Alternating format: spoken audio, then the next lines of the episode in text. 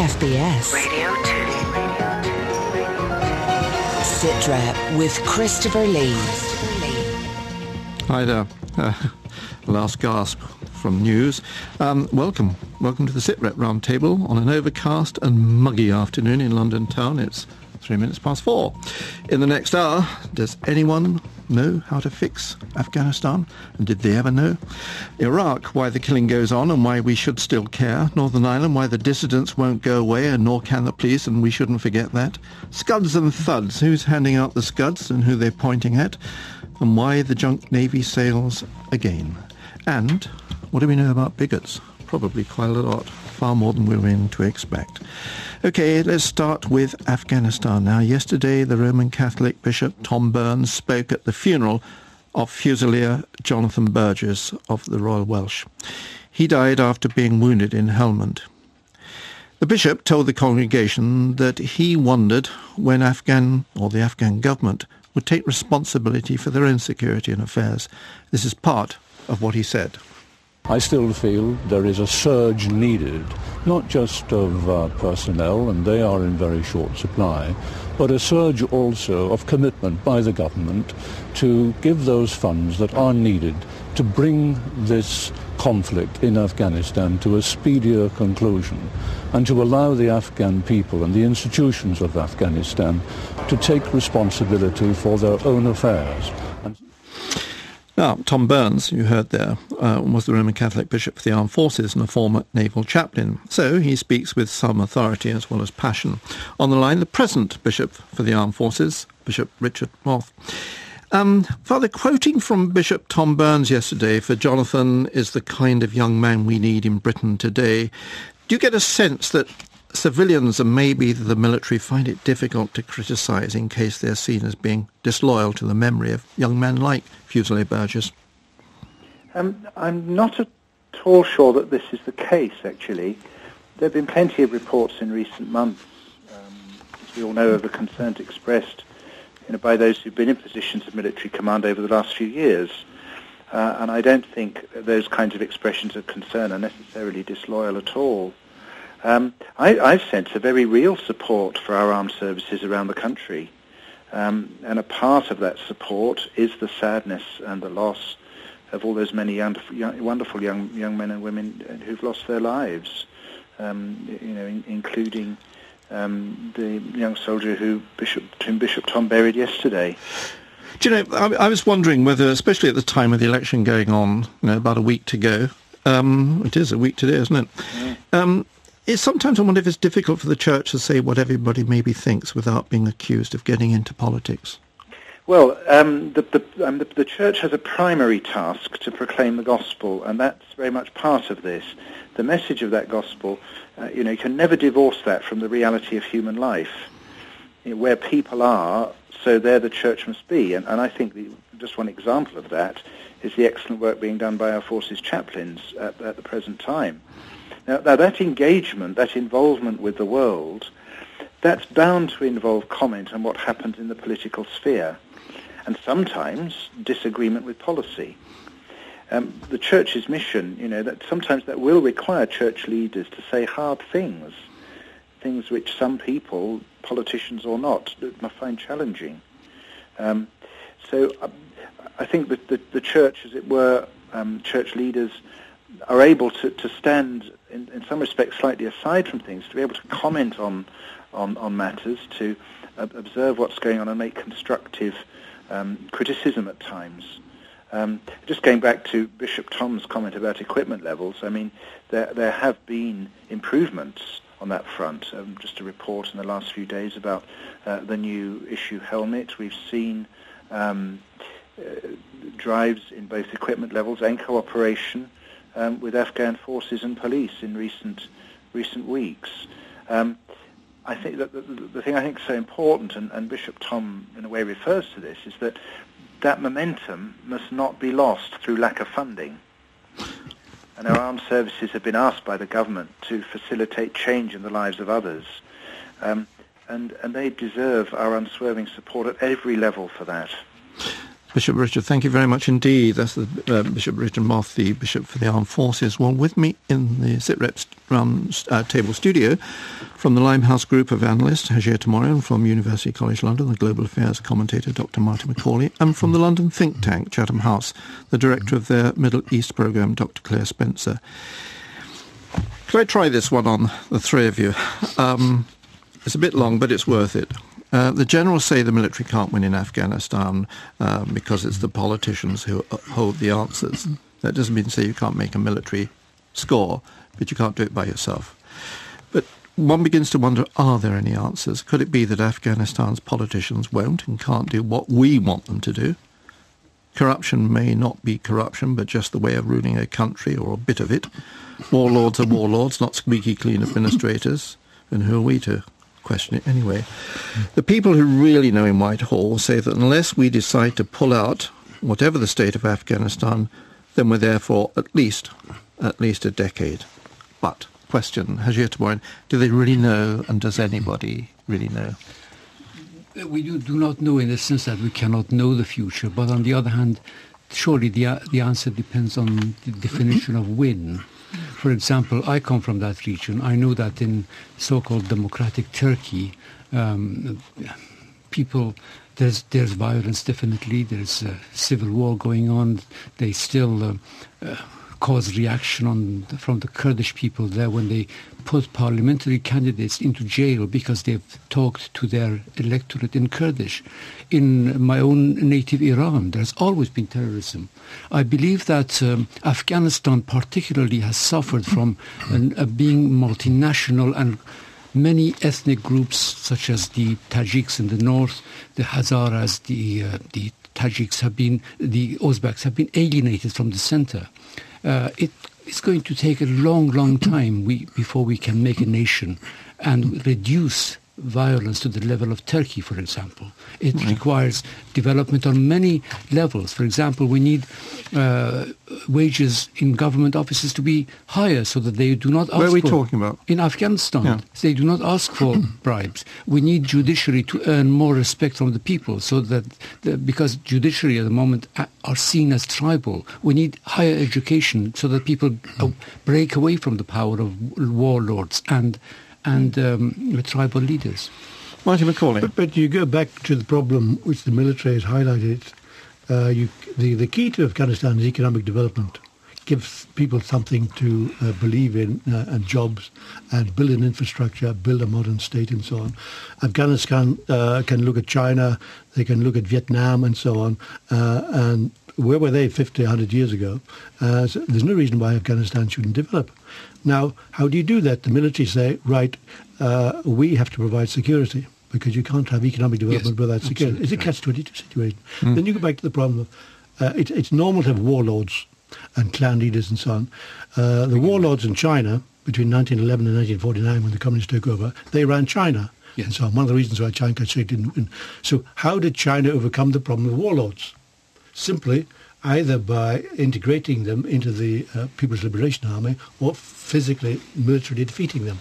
Because they are the power brokers and power holders in yeah. regions of the country. Claire, um, part of that question at the beginning, I mean, just it, it sets the mood, doesn't it? Because mm. there are people, a jolly lot of people, and we got an impression of that when we had the three tenors, the the, the party leaders rather, hmm. uh, last week, and to, tonight as well. Yeah, and but but when they were talking about defence and foreign policy, we got an impression that they were saying, yes, we've um, we've got to be there, we've got to be in Afghanistan, but at a time of voting, at a time considering the time we've been there, people turn around and say, yeah, but please explain how you're going to fix this. We are expected to fix it because nobody believes that Karzai is going to fix it. Is this all exaggerated? Is all just the fact that at t- election time you're talking slogans and nothing else? Yes, it's a hot potato because, uh, I mean, today's news, quite comically in some of the press, was showing these PowerPoint uh, presentations, and one slide in particular which had arrows all over the place. I mean, I've seen similar from uh, the US CENTCOM,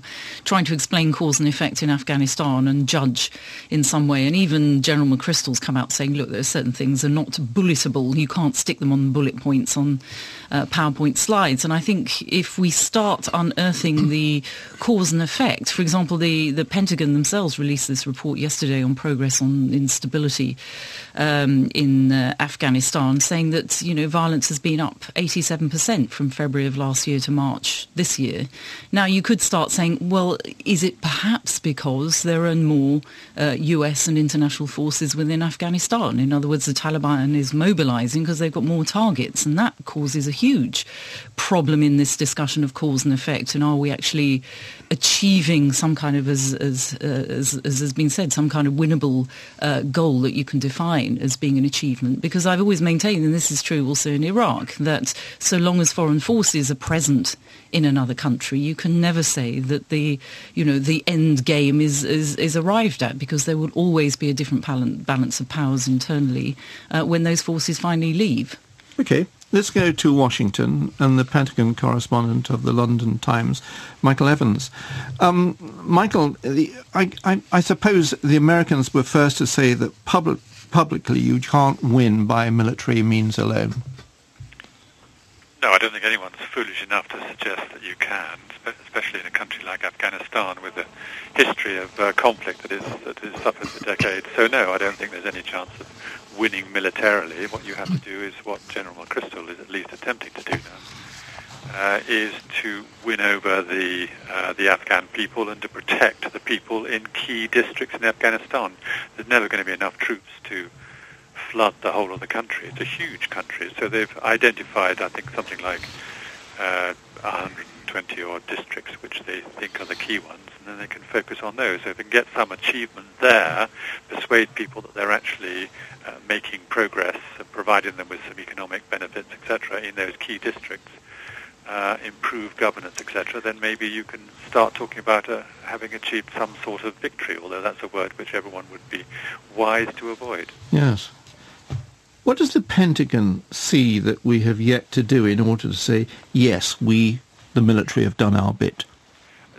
The key thing is, is the Afghan National Security Forces. Uh, they are way off from being ready yet to uh, to take over. They they could probably take over maybe you know half a dozen districts, ones that where there's no problems at all, where, where they might as well take over. But in all the key areas where there's a lot of uh, Taliban intimidation, influence, and even domination, then uh, the Afghan National Security Forces are nowhere near uh, taking over. So uh, the Pentagon's view would be uh, until the Afghan National Security Forces, forces are sufficiently capable, professional, and armed uh, to do the job that we are currently doing, then uh, th- then we have to stay there. Does anybody guess a time frame for that? Well, I think, um, unfortunately, President Obama um, did a little bit of guessing when he announced when he announced his surge of troops. Uh, he said he wanted the, some of the, the, some of the surge troops to start withdrawing in 2011, which I think was rather unfortunate because in Afghanistan, you've only got to put a, announce a timeline, and everyone everyone assumes uh, that uh, that means the Americans are starting to withdraw, which it doesn't mean that. It means that some of the surge troops might be brought home, but the actual job of maintaining a, a, a sizable U.S. force in Afghanistan is going to continue for years. But uh, it does give the wrong impression. So I think um, there isn't a timeline. Uh, Obama said he wanted there to be sufficient progress by uh, 2011 for U.S. troops to start coming home.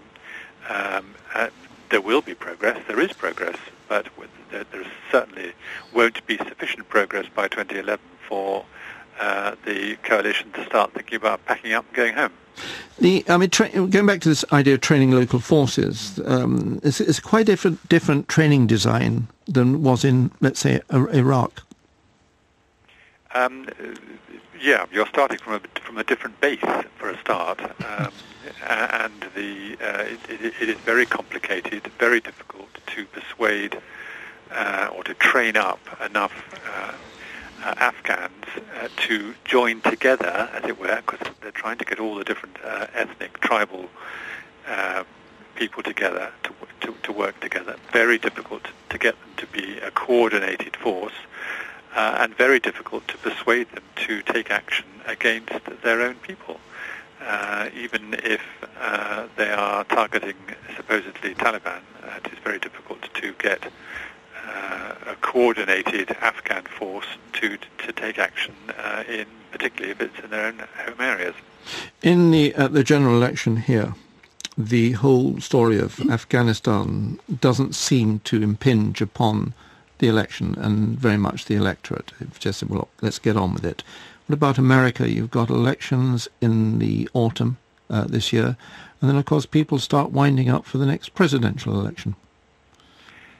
I think Afghanistan is, is a big issue in, in this country, but to be quite honest, the November elections are going to be far more about uh, uh, President Obama and his reforms than they are going to be about Afghanistan. Afghanistan is uh, a key issue, but in, in the mind of the American people, I'm sure they think, well, Obama has sent 30,000 extra troops to Afghanistan they're going to be there till at least 2011 and maybe beyond, and we'll see how they get on. Their focus, as as the focus is on the UK elections, is much more internal than external, I think.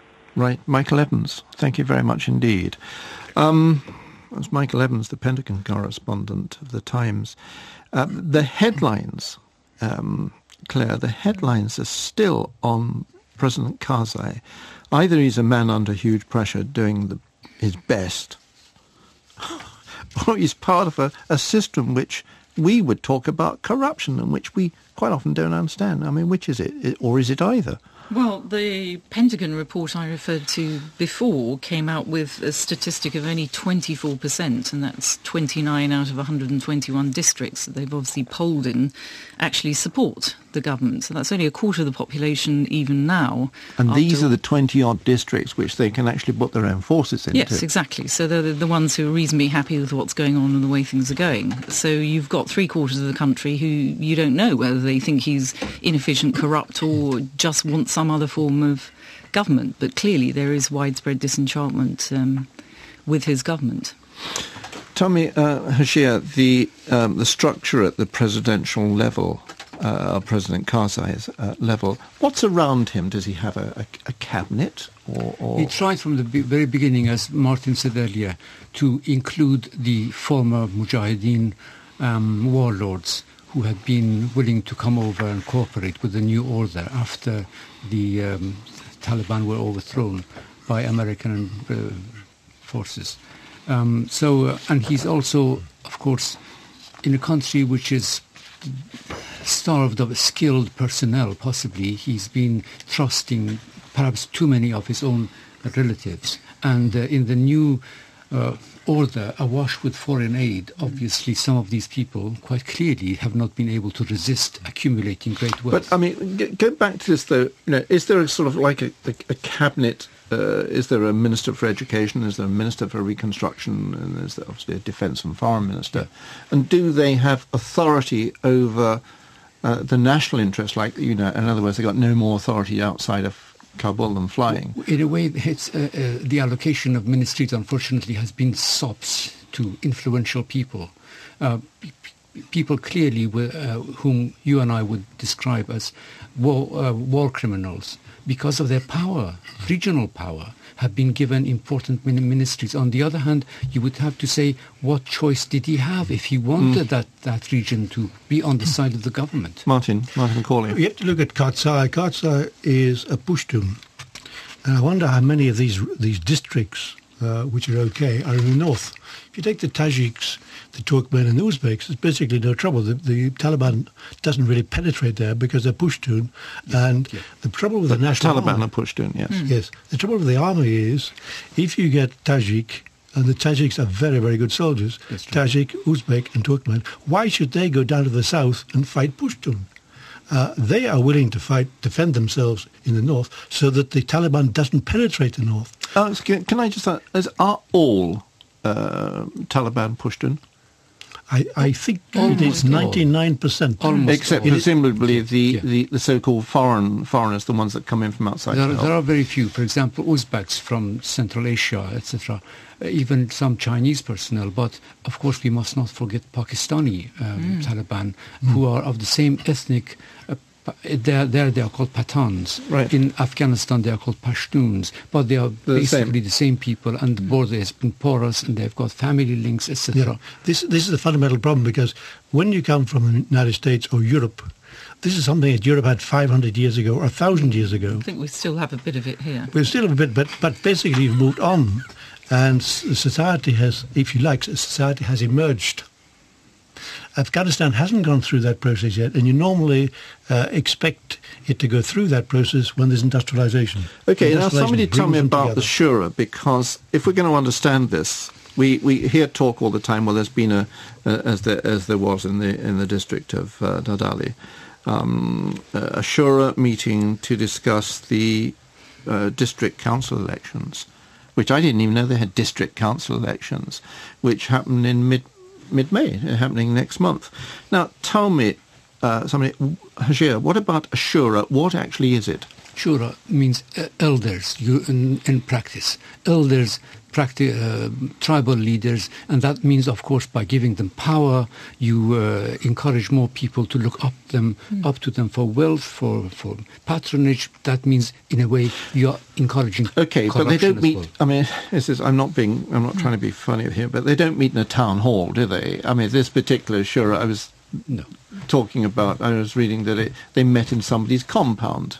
It's that sort of country that we have to understand. That's right, very much so. In a government, But you see, you should. but you see, I wouldn't use the word corruption. I don't think the word corruption applies to Afghanistan because you have to look at the nature of the society, Yeah. which is common in many other parts of the world, where personal contacts uh, and elders and clan leaders and so on play a very important role. And if you want something done, you have to give them a present.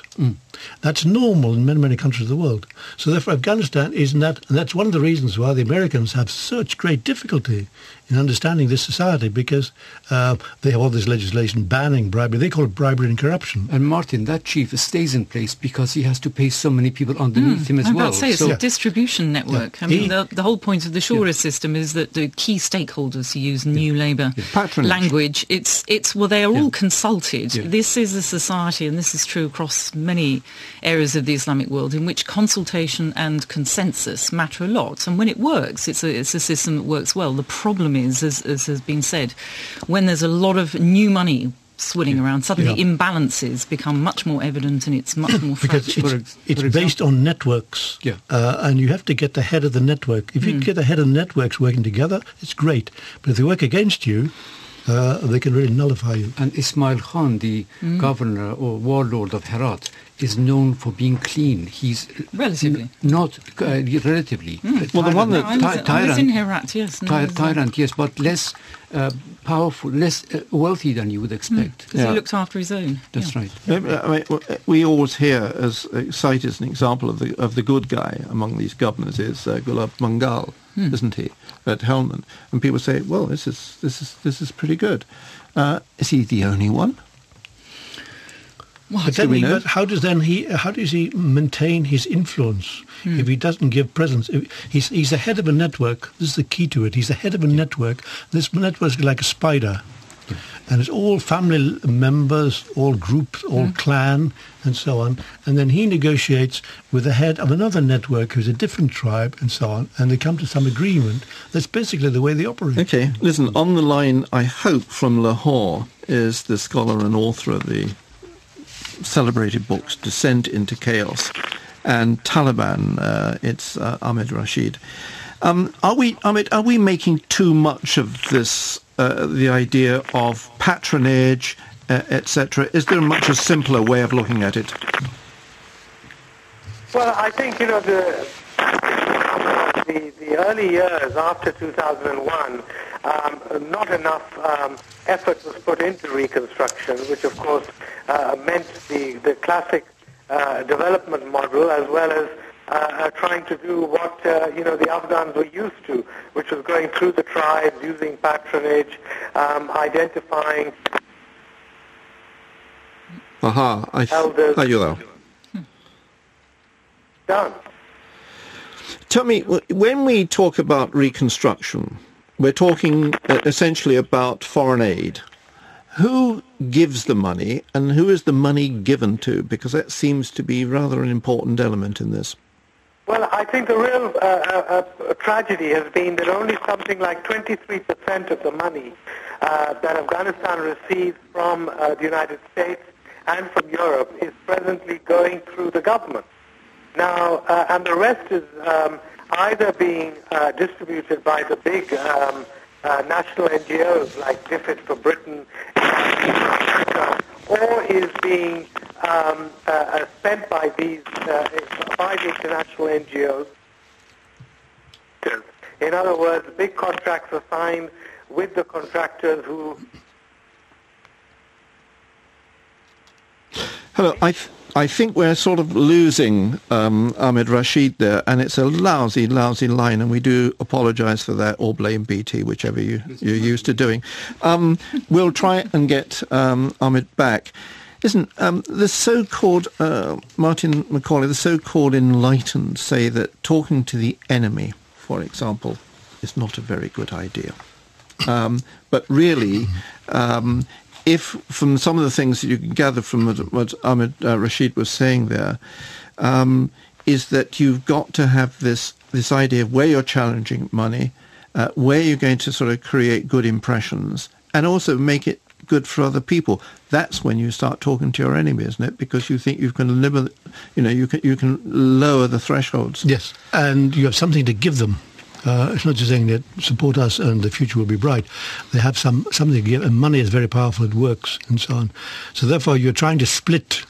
Uh, if you have an opposition group uh, you're trying to split it into the, the, theory is always there's moderates, middle people, centrists, and extremists, and you eliminate the extremists, the fundamentalists, because uh, you can talk to your blue in the face and uh, they will never listen to you. You concentrate on the centrists and the, and the uh, moderates, and you hope that in this way you can worm your way in and gradually convince them that uh, your way is is the the correct way and so on. But if you uh, if you in fact deliver to the wrong group. We go back to, again to the networks. If you then favor one network against another, the others feel very, very aggrieved and they will oppose you and there will be more conflict because there's something to fight about. So unfortunately, the more money there is, there's more, there's the, more uh, conflict Martin, there will I'm be. Right. you mentioned this. Right. Where uh, it's half past the hour, and uh, you listen to SITREP on BFBS Radio 2 with me, Christopher Lee, with me, uh, Hazhir Teimourian, Dr. Martin McCauley, and Dr. Claire Spencer. Claire, do we get an idea who we speak to? Do we actually know who we speak to? Well, I think the problem is with uh, designations of groups like the Taliban is who has actually got the leverage to make any difference. And so you could talk to lots of different groups, some of whom are opportunistic Taliban, shall we, shall we say, who can probably deliver local communities. But the problem is, is when you're deciding whose version, obviously people are going to use the opportunity to sell a particular line and a particular set of grievances. And I think it's very difficult for outsiders to decide along this spectrum of extremists and moderates who are the people they really need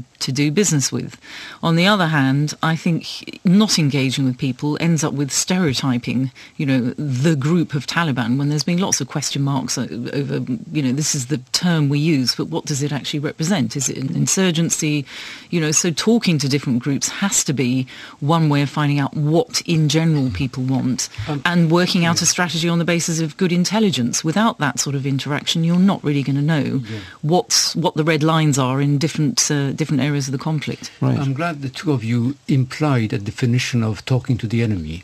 If you were to talk to Mullah Omar, the leader of the, um, uh, the, the Taliban, or Osama bin Laden, the leader of Al Qaeda, you're lost. You're admitting that we have absolutely no hope. We've this is a stalemate. Let's make a coalition with them. But on the other hand, when you offer Well, um, historically, that's what's always happened. well, if, if you're equal, if you're equal, I believe in the case of the, the the Taliban, so many tribal leaders, opportunistic ones, basically after money and power. If you're going to split them, you're going to say to some of them, if you come over to some of us, you have a better life. You, we are not going to touch too much your regional power base. Um, so you're, you're Yeah, but to I've been reading a load of statistics which show that uh, uh, that people did go over um, because there was some ISAF or, or NATO money, for example, and it was so measly and that people were so miserable about uh, putting it all out. They went back again and something like 20, what was it, 27 of them, Martin, actually returned and said this this this is not what you were promising. The, the problem the Makes problem sense. with this is you go to one network and you deliver money and they're okay for one year mm. and then you withdraw and you leave them out in the cold. So yeah. what are they going to do? Are they going to then say uh, to the Taliban and the others, uh, the Taliban would come, we would like some of your money. Uh, so therefore, to exist, they have to do a deal with it back again with the Taliban. And everybody in the third world loves Westerners' money, doesn't it? Expectations. Mm. For example, I've heard that at the moment, when Saddam Hussein fell in Iraq, there was uh, there were only a few mobile phones in the possession of security forces. Last October, there were 19.5 million mobile phone subscribers. And if as a young man you don't have one, you're a failure. Okay, talking about a success and a mobile telephone, Ahmed Rashid is now back on the line from oh. Lahore, and on a mobile, we can all rely on mobiles. um, Ahmed, uh, we, we, were talk- we, we probably didn't hear, we've been talking about uh, the possibility of talking to Taliban and Taliban talking to whoever. Does Taliban actually want to talk, or is that too broad a question? Well, I think certainly the mainstream Taliban have indicated that they do want to talk. Um, after all, they have been talking uh, to representatives of the Karzai administration over the last 12 months. Uh, and they seem to have said very clearly that they want to talk to them and they want to continue those talks and they want to talk to the Americans. Um, and we've seen, for example, in their messaging on their website, uh, we've seen a change of attitude. Uh, uh, we've seen the dropping of uh, uh, the successive use of jihad and um, uh, the, the terminology of Islamic extremism, much more trying to paint themselves as nationalists and patriots, um, also trying to address this issue about Al-Qaeda, saying that they would not tolerate um, in any future agreement, they would not tolerate any foreign group on their soil. So um, you know, there are a lot, there's a lot of messaging going on, I think, at the moment, which indicates that they do want to talk.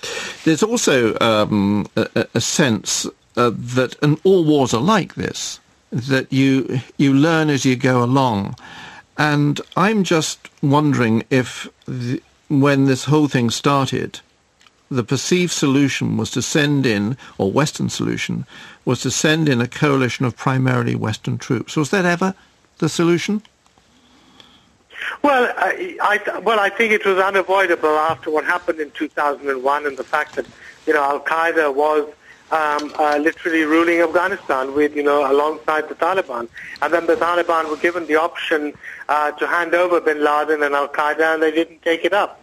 So I think, you know, it, it was inevitable that there would be a war. I think what, you know, the, the mistake really starts from um, uh, the Bonn Agreement, which uh, uh, finally set up the interim government, which was um, headed by Karzai in 2001. And in that Bonn Agreement, there was no attempt to really reach out to uh, and, uh, neither the Taliban nor the Pashtun ethnic group which the Taliban represented. There was a very few Pashtuns at the table. I wonder, uh, tell me what part does Pakistan play in this because it seems such a regional long-term solution that we're looking for? Well, it seems that a lot of the Taliban leadership is in Pakistan. Their families are here, uh, and consequently, uh, there's a lot of influence that Pakistan carries with the Taliban. And uh, uh I think any kind of negotiation, uh, be it with the Americans or the Karzai government or anyone else, will have to take into, that into account. Now, at the same time, um, Pakistan has interests in Afghanistan and it's made it very clear that it wants those interests uh, addressed. But there are other neighbors also who are um, also wanting their interests addressed. Iran, the Central Asian republics, um, uh, and, and further afield, India, Russia, China, Saudi Arabia. So any kind of dialogue with the Taliban also has to entail a, a broader dialogue within the region uh, and some kind of settlement. Part of a regional uh, reading. When did you do Descent into Chaos? How long ago was well, that? Well, I, it took me four years to do actually, but it came out uh, last year. um, and is now out in, in, in paperback. And it really uh, it, it, it brings it, it, it covers the period from 2001 to 2009. You see, when I was when I was going through it, I thought to myself, well, we, we don't seem to have actually we're still in that chaos. Uh, I couldn't see any signs that we were coming out of it, or am I being a pessimist? Well, you know, I mean, it, it, it's certainly a mixture of both. I think the regional situation has become much worse in the sense that you've got this conflict with Iran and, and, and the West. You've got India, Pakistan, um, uh, the situation being much more tense and worse than before after the Mumbai attacks. Um, and, and in Afghanistan, you've got some good signs, but you've also got some very bad signs. Um, the election certainly uh, was a, a, a, very difficult um, issue and has really undermined perhaps the credibility of the government and, and, and its Western backers. Um, now you have a much more determined effort in the south to try and roll back the Taliban and at the same time to bring in development and reconstruction. So, it, you know, it's, it's a very, very tense moment. And I think the next few months um, uh, are going to be very difficult both inside Afghanistan and on the borders of Afghanistan. Um, but I think there's enormous determination uh, by the Western powers and by the Afghans um, uh, to get things done. And in the meantime, uh, uh, President Karzai is, for the moment anyway, the only game in town. He's our boy. Yes, certainly. I mean, I think, you know, I think once the West had endorsed the elections, I think there was absolutely no question that they, they could no longer um, question Karzai or his motive. Now, certainly, you know, this is a leader who has not done um, governance or good governance uh, and, and dealt with corruption, not just today, but over the last uh, seven or eight years. And uh, this is not someone who's been really building up institutions. And I think um, the way, uh, perhaps around this, is what some of the military leaders in Afghanistan have been doing, um, uh, NATO and the U.S., which is that you perhaps uh, at moments work around the president, work through the cabinet, uh, work through ministers and governors and people who can uh, deliver the goods um, and, and, and who take a firmer view uh, of, of certain issues. Ahmed Rashid, thank you very much. Ahmed Rashid there in Lahore on a much better line. Uh, Hazhir, can I just try one thing? Um, it's taken a long time to get the sort of thinking that Ahmed Rashid was talking about there, to to get it in and hear it in, if you like, official circles. Why is that? Uh, please explain explain yourself to me. I didn't get that quite. Right. Okay.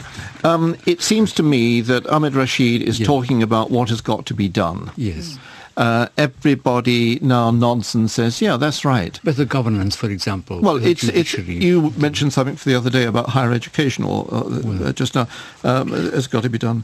How is it that it's taken so long to get to what I heard? If you excuse me, I heard um, uh, somebody at the MOD say uh, uh, to get to the bleeding obvious.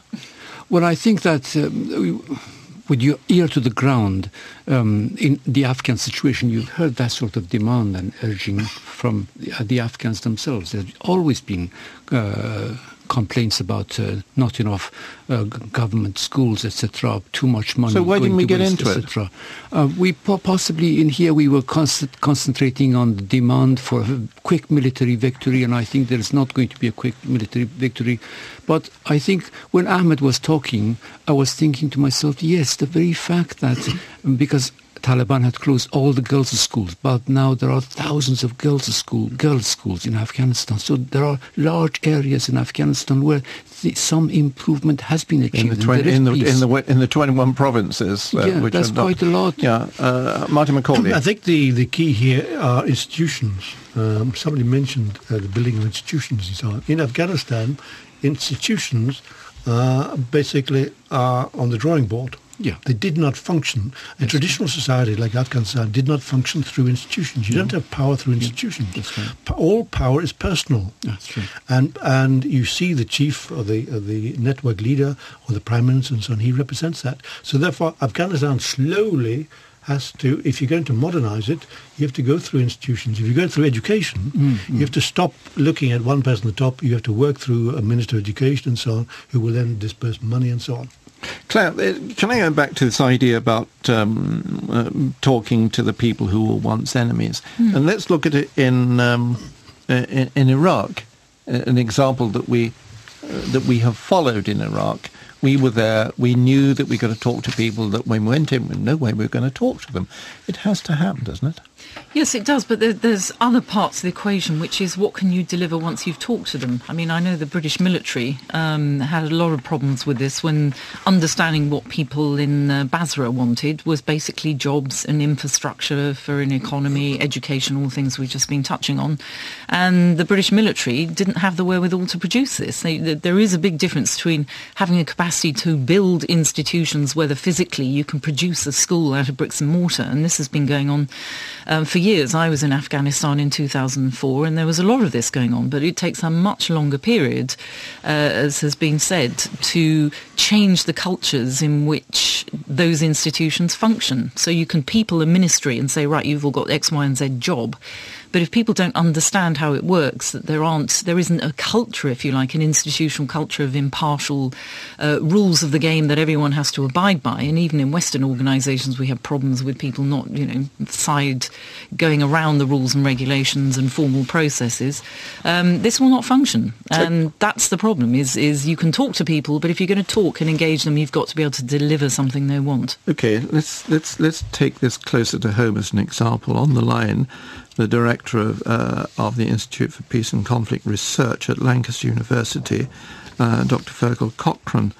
Um, now, your area of study is the Northern Ireland peace process, um, where, frankly, we uh, or the British government, successive British governments, talk to people in, for example, um, the IRA, Sinn Féin IRA, uh, who publicly they say they weren't going to talk uh, to them. Is there a parallel? Is there a way we can get a parallel here with what's going on in Afghanistan? Uh, um, well, uh, good afternoon. Uh, I think that um, there's always a risk of um, making, you know, too many, uh, looking for too many parallels when they don't exist. So, uh, having, you know, that said, uh, there does tend to be a pattern when groups think that they can't win militarily to look for other avenues. And uh, it- that really was the experience in Northern Ireland. Uh, there was a twin-track strategy. On the one hand, try and cobble together some form of political agreement between moderates, and at the same time contain violence. And one of the ways of containing violence was to see whether it was possible to co-opt, in particular, the provisional IRA. Um, so this sort of, obviously one of those tracks tends to go in secret, and one tends to go in public. And uh, yes, there was a, a period of, of talking to the IRA in secret whilst saying that uh, they weren't doing it in public. Um, but that, even though there's a lot of focus on the 1990s, that link really existed from the 1970s, albeit it was dormant for several years at a time. And people were brought over to the UK, weren't they, to talk? hmm Yeah, in 1972, Martin McGuinness was flown over, and actually talks were held in, in Paul Channon's house, a former Conservative minister. Um, and interestingly, you know, at that time it wasn't particularly sort of cloak and dagger type activity, although William Whitelaw subsequently was shocked by uh, the people he spoke to and what their views were. But I think one of the interesting questions here is the extent to which you find out information about your opponents. And the view of the British government, I think, at that time was that they needed to get an idea about the thinking within the Republican community. And I suppose that's a parallel in Afghanistan as well. Our efforts being made to find out what the thinking is within the Taliban and and how far can they go down that route uh, without uh, damaging their political uh, position in the public sense. This idea of, uh, of of damage. I was in I was in the Commons when the then Prime Minister John Major said. Uh, it would turn his guts, I think was a sort of phrase he used. It would turn my guts to think that we were talking to uh, IRA. And we've been talking to them for certainly 10, 15 years. Mm, yes, I mean, although it wasn't just John Major, as I've just as I've just said. Yes, he said it would it would turn his stomach. Now this was actually a, a, in response to a question from Dennis Skinner, when when leaks had emerged that actually secret talks had been going, going on since 1990, and in 1993 that exchange happened in the House of Commons. Um, now that was very unfortunate for John Major in that he it was very difficult for him to admit there and then that in fact he had been doing that for three years. That included when Downing Street was bombed and mortared by the IRA in 1990, uh, and, and obviously you know, the Warrington killings as well. So um, there comes a point for political leaders when this twin track strategy comes home to roost. And unfortunately for John Major, that happened to him in 1993. But he subsequently said in his in his in his autobiography that uh, this link was important for subsequent discussions between you know the uh, hardline Republicans and the British government because they had had this period of you know almost sort of searching out each other's bottom lines and that that preparatory work uncomfortable though it was, subsequently fed into the peace process. Feargal, can I uh, just bring this up to date, uh, or uh, something else that's going on? I was reading this morning that um, the police service in Northern Ireland may may have to delay the disbandment of certain reservists because of the dissidents um, or the dissident operations at a time of the of the general elections.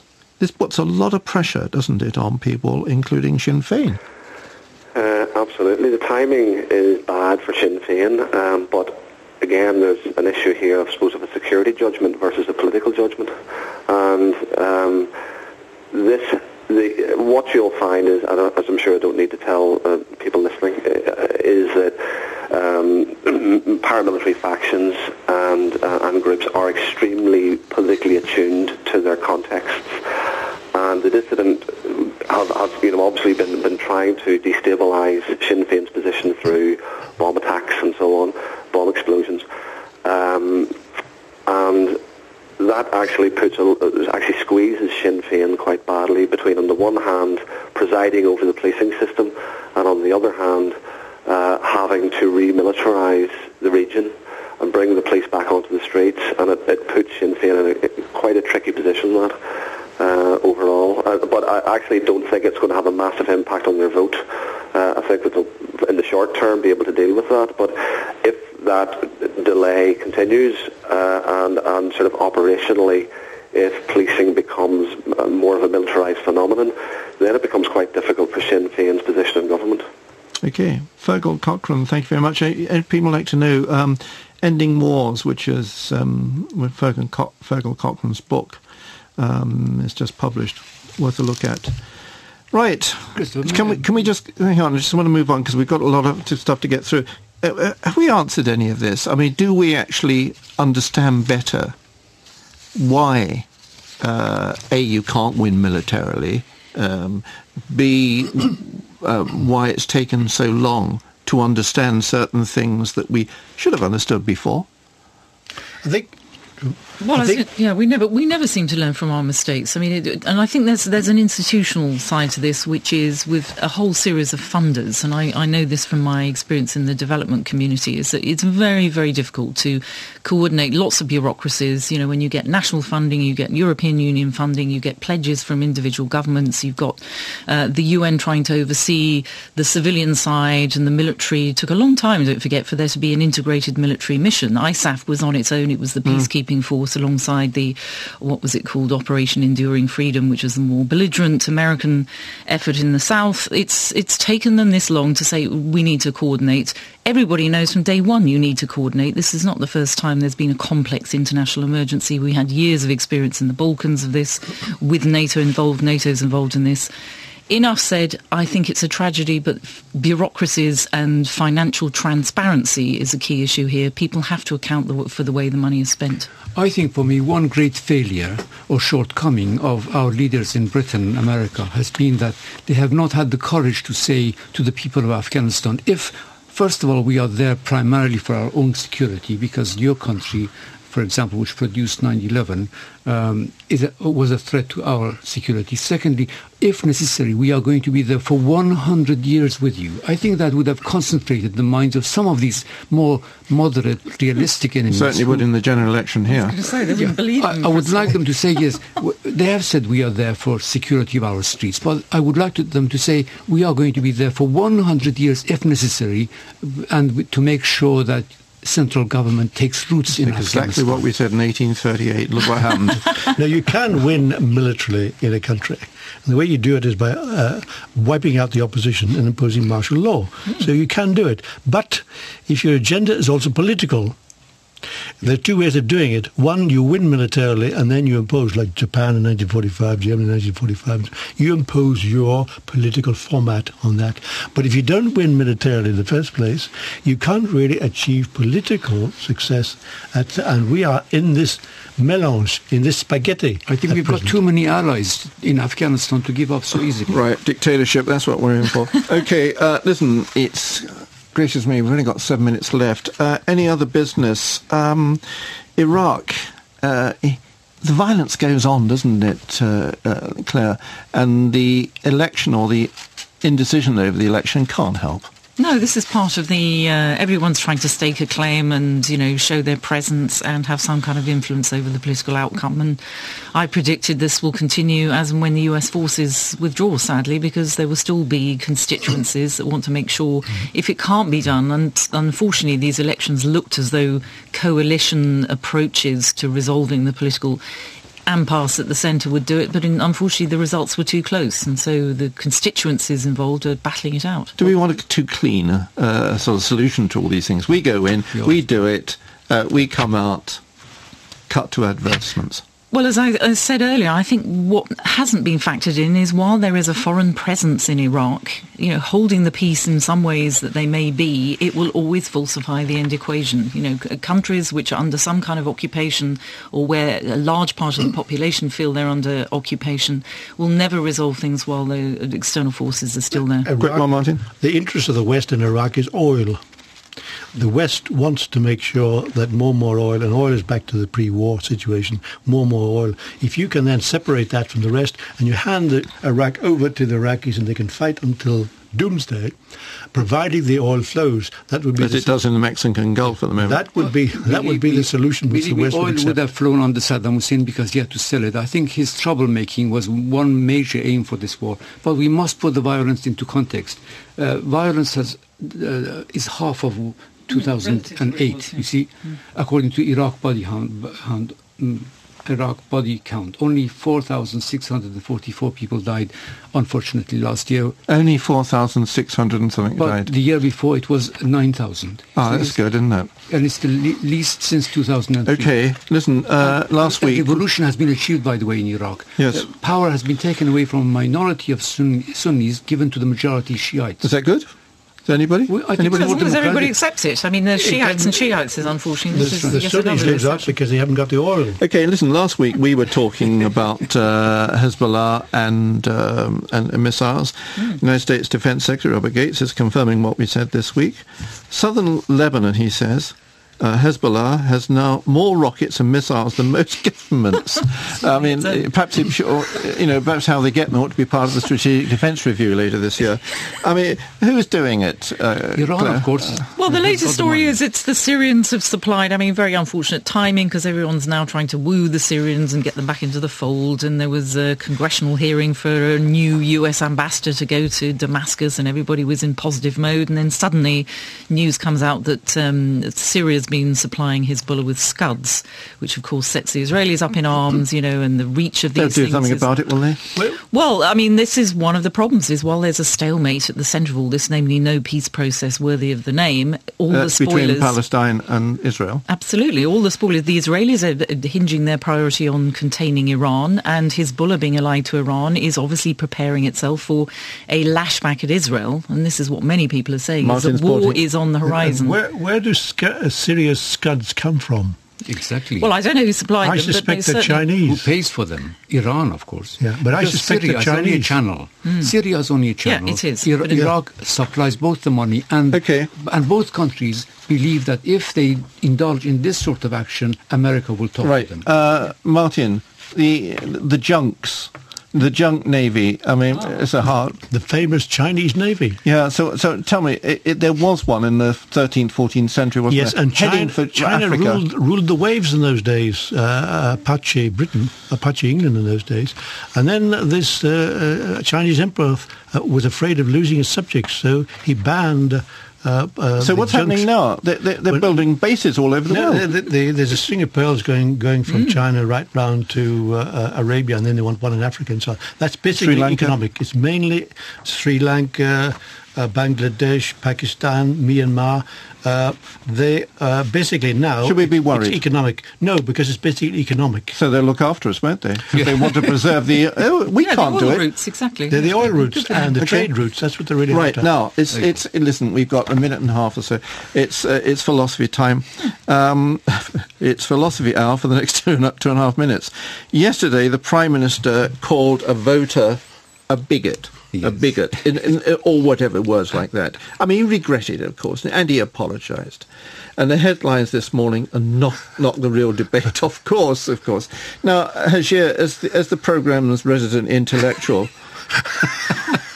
there you are. Uh, bigot in, in What sort of act Scots dialect. Bigot in Scots Scots dialect means a nice woman. A bigot, bigot is, is an intellectual. because Tell me, tell me what it is. Yeah. Tell me what it means. The, uh, the, uh, the origin of the word is unknown in the English language, but there's a, a French word called bigoterie, which means uh, uh, obstinacy. But on the other hand, it began in the English language as a professor of religion who did one thing but preached another. Uh, like Mr. Brown, for example. Okay, we've said- got a minute to go. Listen, I, I'm just wondering, and then he Two apologised. seconds. Oh, hang on, hang on. He just then apologised, didn't he? Yes. I mean, don't we do this apology thing too much? Come on, who? who No, who uh, Gordon Archbishop Brown before this year never apologised for anything. He never he never used the Who word did? Gordon Brown. He never said he was wrong and so on. And now he's in confessional mode. He uses an extraordinary Right, this expression. is not a political programme. I just like the way. Shouldn't we have more bigots? I'm one. Yeah. You're a bigot, aren't you? I am. You're a bigot about Anybody believes in something is Are you a bigot. bigot? Oh, I'm sure I am on Which something. football I team do you support? Well, I don't, you know. Raith Rovers. Raith Rovers. Oh. Here we go. That's it. We got some music running. I'm a bigot. I'm off. Um, that's it. Thank you, Hazhir Teimourian. Thank you, Marty McCauley and Claire Spencer. Thank all bigots. Um, poor, poor lady. Uh, we'll be back next week on Election Day. We'll have a final question for them all. For them all. If she'd been standing, would Sarah Palin oh, have won? Stop oh knowing. We're going to discuss this seriously. Until then, I'm Christopher Lee. Mary? Mary's in the hut.